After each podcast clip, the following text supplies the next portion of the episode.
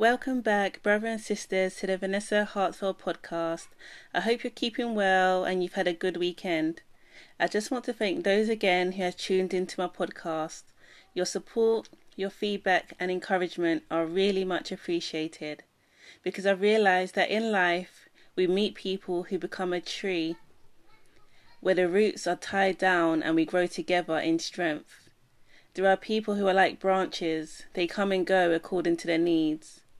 Then there are people who are like a bird, they nest pick and feed us what we think is reality. But when we find our own way, our own peace, we understand that we are individual seeds that can be planted and nurtured anywhere.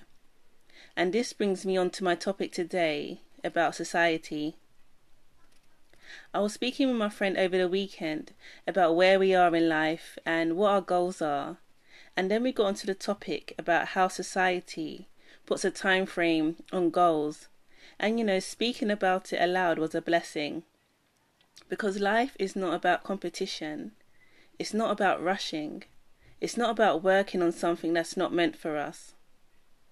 Often in life, we are blinded by social media and the news, that we become engrossed in other people's life, that we forget who we are we become boxed in and closed off because we see other people's progressions and not our own.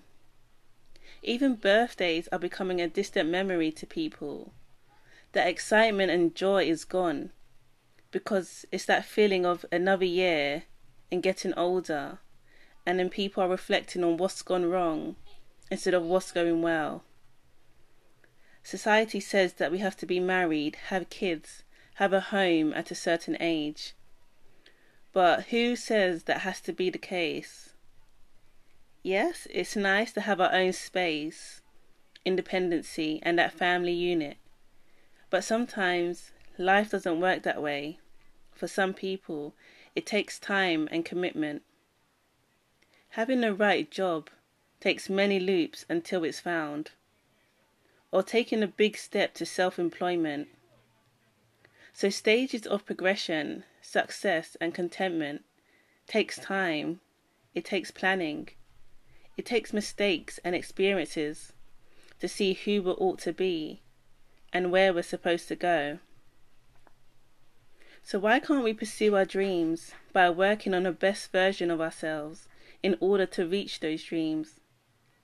Why can't we be in an environment which is healthy and stable that allows us to be free and unique? Why are we stressing about materialistic things when love and peace is beautiful alone? Why are we allowing the news and social media to cause unnecessary emotions and self doubt when we as individuals know our own capabilities and self worth? So, whenever you look at someone else's life, just know that not every story is told. You may feel that you're not where you're supposed to be in life, but you are where you're meant to be. Every day you wake, you have opportunities to take a step closer to your dreams. Through every heartbreak, you are getting stronger in love. Through every stained glass you are looking at, there's a clear window waiting for you to stare through it. Through every setback you have faced, it is preparing you for a turnaround. You are your own person, with your own adventures yet to be taken. So the steps you take will not be like anyone else's.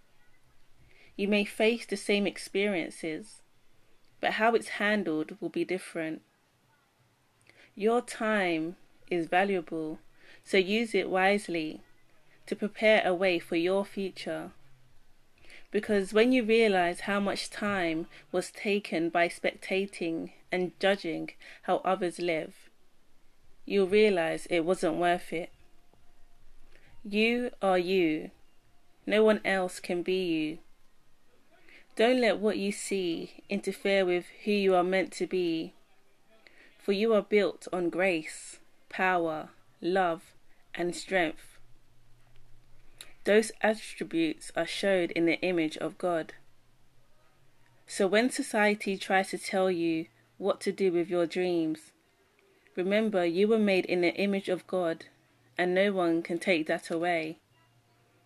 Because the Bible says, Do not be conformed to this world, but be transformed by the renewal of your mind, that by testing you may discern what is the will of God, what is good mm-hmm.